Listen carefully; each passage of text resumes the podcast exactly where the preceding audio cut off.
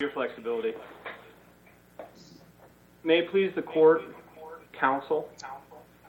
This is an appeal from an order dismissing my client's pro se habeas petition. Yes, he is. I'm sorry, Your Honor, is there another technical issue? Some feedback, but I'm not inclined to do much with it, uh, given the fact that we could hear you and understand you, even with the feedback. I, I would, I, I don't know that it would be a good idea to, to, to try, try something else at this point, because we can, at least, can you understand him, Judge Kobes? I'm good to go. All right, so let's, let's proceed. It's fine. Mr. Giese alleged that he received ineffective assistance of counsel when his trial counsel failed to pursue a downward departure based on aberrant behavior. The government sought to dismiss his habeas petition by arguing that Mr. Giese's conduct constituted otherwise using a dangerous weapon. That was a different position than the government took in the underlying sentencing. It argued and accepted the finding that Giese had merely brandished a dangerous weapon. Well, counsel, I'd like to ask you about that. That that's a confusing issue for me.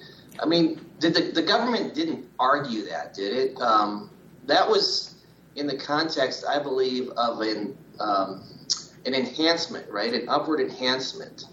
And the PSR came out, and the government did not object. Um, Correct.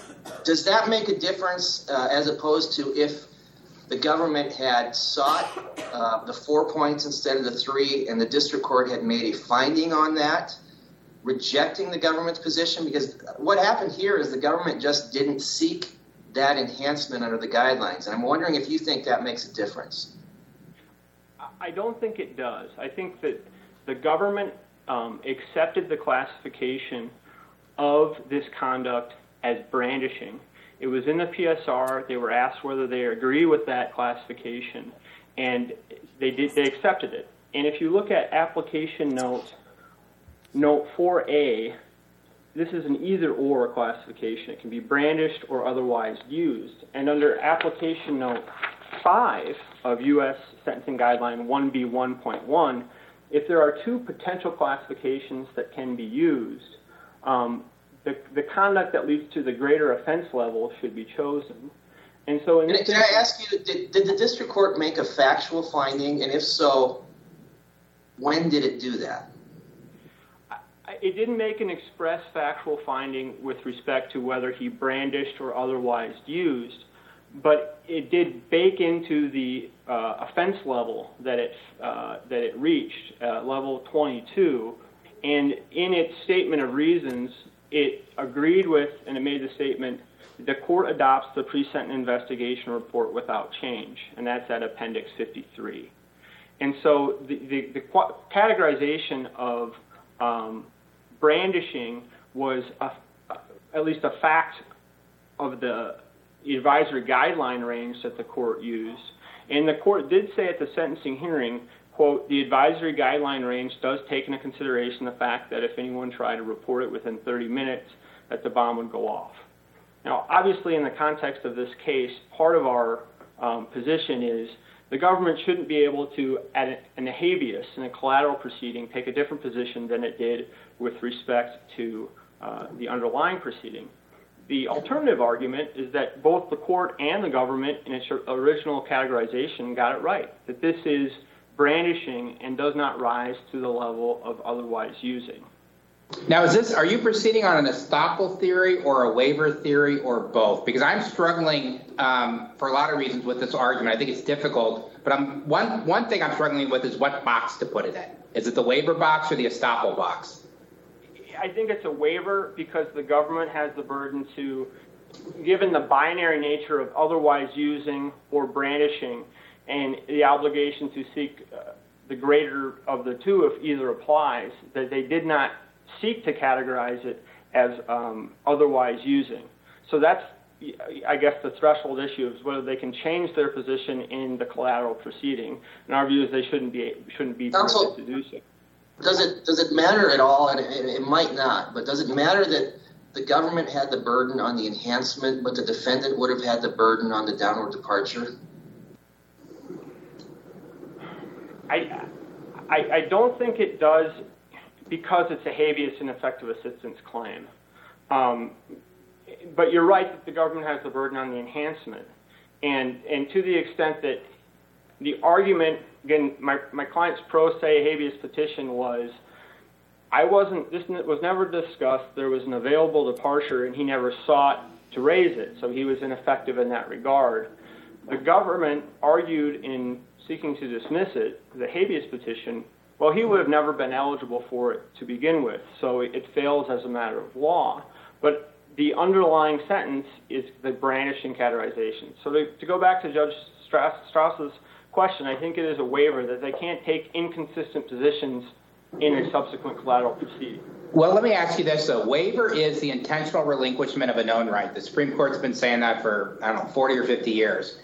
When when the when the government refused to object to the brandishing enhancement at the original proceeding, did they intentionally relinquish the right to argue the use of a dangerous weapon later?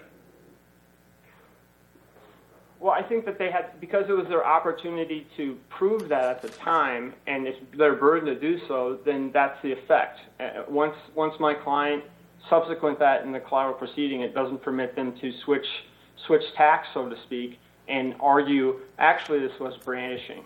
Or, excuse me, actually, this was otherwise using. Okay. And with respect to the merits in terms of how this should be categorized, um, you know, it's our position that if you look at Miller, which is the 11th Circuit case, if you look at um, Banton, which is a Ninth Circuit case, there is a specific act taken with the object. There's uh, lighting the fuse, there's pressing a detonator. In those cases, there is something more than merely showing it and making some step to represent that it's dangerous.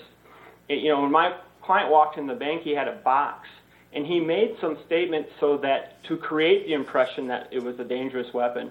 And I don't think the government meaningfully dis- distinguishes be- between a conduct that's necessary to create the impression of harm and something more that's required in order to raise it to the level of um, otherwise using. And, and if I think this case is, is better uh, situated within the District of Nebraska opinion and within the District of Maine case that we cited, where the defendant was not precluded from seeking an aberrant behavior downward departure.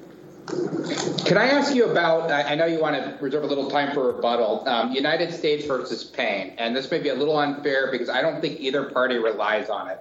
But I'll tell you what happened. Uh, somebody, uh, an, an individual robbed a bank, pulled a handgun, pointed the handgun at the teller, and we said that that was sufficient to constitute use of the dangerous weapon. So pointing it, um, why isn't there at least that much in this case, if not more, by leaving the cardboard box on the on the counter? I think the distinction is that the otherwise use has to be referenced in some point. You have to be using the, the purported dangerous weapon in order to uh, create additional fear. And there are cases in, that fits a fact pattern you just say where a specific person is directed to take an action, um, whether it's pointing a gun or, or something like that. And I think just basically in this instance, it's better viewed as um, brandishing because the same statements that are being used to effectuate fear, to create that mental impression, there's not anything more beyond that. Again, he's got an empty box. He has to do something to be classified as a dangerous weapon. And here, I don't think there's something beyond that in order to take it up to the higher level. Okay. And I'd reserve my I'd reserve my time for rebuttal, Your Honor. You may. Thank you, uh, Mr. Clapper. Thank you, Your Honor. May it please the court and counsel, on behalf of the United States, we're asking this court to affirm the district court's position. Uh, David Giese seeks relief under 2255, claims his attorney's performance was deficient, and his claim is that his attorney was deficient for not seeking a downward departure under 5K 2.20. Um, the simple fact is, in the analysis of this case, the district court properly ruled that 5K 2.20 wouldn't have been available. Now, one of the arguments from defense counsel here is that we shouldn't be able to go back and take a different position. Well, of course we should, because that's the analysis under Strickland. One, was it a deficient performance? But two, would it have changed the outcome? So we have to look at what analysis would have occurred if the objection would have been made. Mr. Clapper, why, why doesn't the waiver argument work? I guess uh, I kind of view this in two ways. One, it's possible the district court made a finding below by accepting the, the PSR. And secondly, it's possible that the government waived the ability to, to, to litigate this issue by not asking for the four points. Why don't those why don't either of those or one of those arguments work? Uh, Judge, uh, the reason they don't work is because without the objection being made or the seeking of the downward departure, the government doesn't have the opportunity then to present evidence to challenge that. So, in this particular case specifically, had defense counsel sought departure under 5K 2.20 for uh, and claimed that it wasn't otherwise used, two things probably would have happened. One, the government would have argued against that, presented the facts, and two, would have sought the higher enhancement under the guidelines for the bank robbery to be 3.1, the uh, four point enhancement for a dangerous weapon uh, being otherwise used. What we have here is what typically happens in uh, cases where there's a plea agreement. There are facts that aren't contested when the pre sentence report comes out. Uh, the parties, you know, accept what the outcome is and uh, proceed forward. If there's something that is highly contested, or the and that might be because the range doesn't work out appropriately, then both parties have the opportunity to present evidence. But without the um, seeking of the downward departure or the objecting to the enhancements, uh, it is not a waived argument by the government. It didn't relinquish a known right because it wasn't contested at the sentencing. Was there new evidence that you presented in front of the district court, uh, paper wise or otherwise, um, in the Section 2255 proceeding that wasn't that wasn't present in the in the at the, at the first proceeding? Anything new? I don't believe there was anything new, Your Honor. So does that undercut your argument that the that the government didn't really have a chance to present anything at the at the first proceeding? I mean, I could see the district court coming in and saying, "Well, under your argument, now there's something new. Now it's clear that it was actually used." And of course, at that point, then your argument makes sense. But does your argument make sense when essentially the district court is operating off the same record? In other words, the district court is just looking at what happened in the first proceeding and reaches an entirely different conclusion.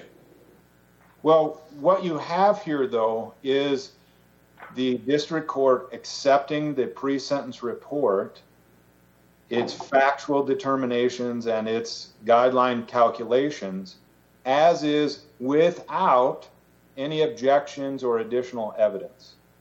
And the reason it's reasonable for the district court to do that is because it happens all the time. We only present extra evidence when there's an objection by either party.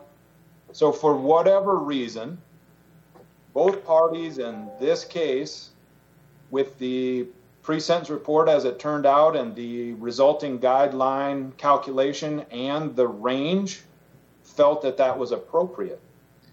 It, Counsel, isn't it true that the government's generally obligated to seek the higher enhancement if the facts support that enhancement?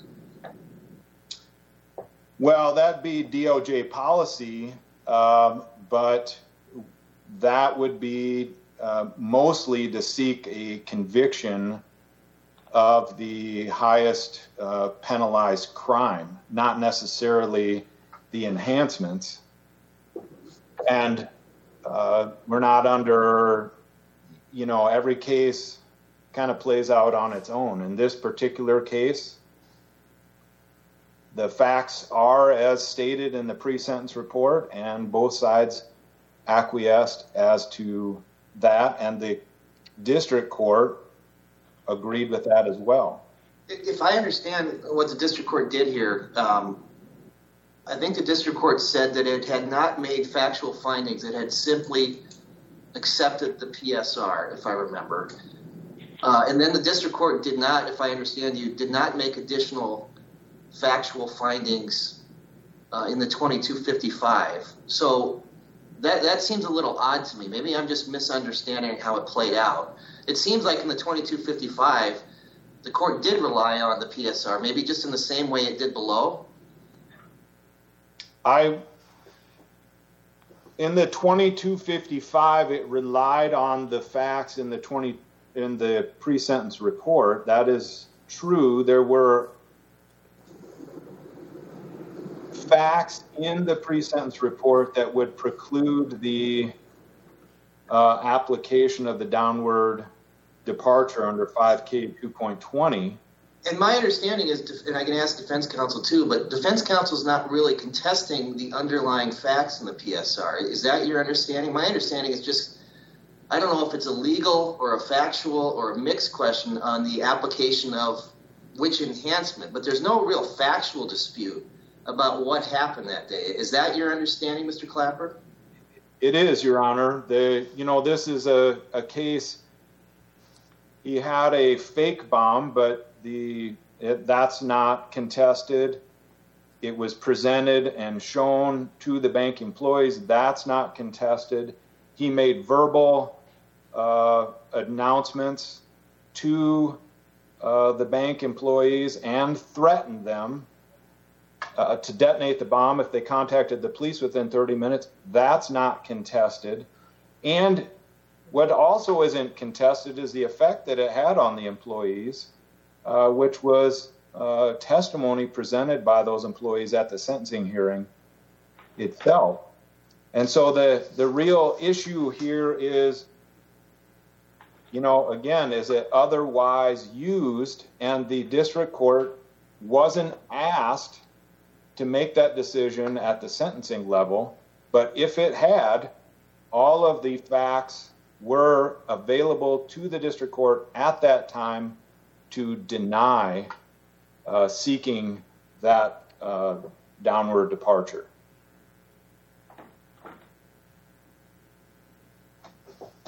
I don't know where I'm at on time here, but You got about a minute and a half left.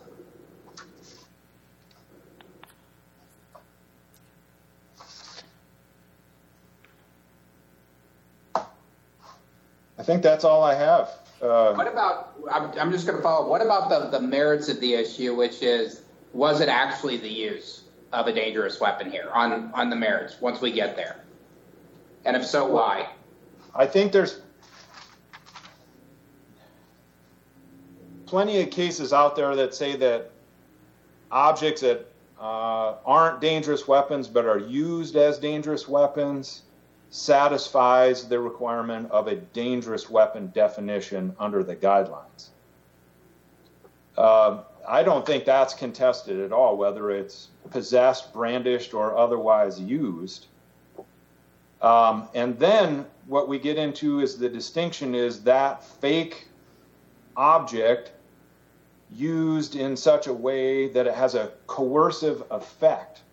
And that's what the Benston case and the Hano case really stand for. And the reason, you know, those were 2008, 2019, neither one of them cites this district court opinion from Nebraska that Giese relies so heavily on in its brief, and that was back in 2006. Uh, so these courts have had opportunity to consider similar facts and similar acts on behalf of a defendant and found uh, that the coercive effect or acts by the defendant with a fake weapon that would otherwise be believed to be a dangerous weapon qualifies for the otherwise used and would then prohibit or uh, make it so aberrant behavior would not be available to a defendant. Okay, thank you, Mr. Clapper. Mr. Hagan, we are back to you, and you have about 38, 40 seconds of, of rebuttal time or so. C- Counsel, if, if I could jump in, sorry. Um, if, do you agree that there's no real factual dispute about what happened? And I think you I maybe. Uh, go ahead, sir. I, was- I was going to start with your question. The factual basis statement is the, the anchor point for the facts, and we don't dispute that. That's what the court's reasoning was predicated on. So why do you need an evidentiary hearing um, if there's really no factual dispute? Isn't this really a legal call on the significance of, based on the, fa- in other words, whether the departure could have been achieved based on the facts that you don't dispute? And then there's a kind of a legal call that goes along with it, and that is what is the implication as far as waiver or a prior finding? Aren't those legal questions here, so there's no hearing needed? Well, so the- dispute is between my client's testimony, which says the lawyer never talked to him about it at all, his trial counsel. Um, I was appointed to this for this appeal, um, but eh, eh, you know, trial counsel says I, I made an active decision, and my client says it was never discussed at all. But to, to speak to your point, Judge Kobes, I, I think we're entitled to an evidentiary hearing as a matter of course and is preferred under 2255B. What what troubles me is is that the district court said, well, it never would have been um, available to you because it's otherwise use. And to speak to one of Judge Stras's questions, it, I think the court made a finding here. I mean, I think the government waived it, and then the court also made a finding. It goes to both issues. It's baked into the finding that this is a uh, offense conduct of 22. And remember that there's a finding that this is a three-level enhancement, which is brandishing, not four-level, which is otherwise using. And I'm, I'm trying to respond to the, the questions from the panel. Um, I, if, the, if, if I may, the relief. I'll give you 15 more seconds. We got to wrap this up, but go ahead. Understood. The relief we seek is to remand so that my client may pursue his claim uh, and have an evidentiary hearing.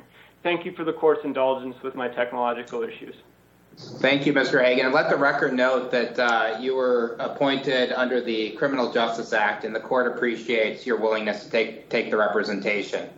Um, the case is submitted, and we will issue an opinion in due course.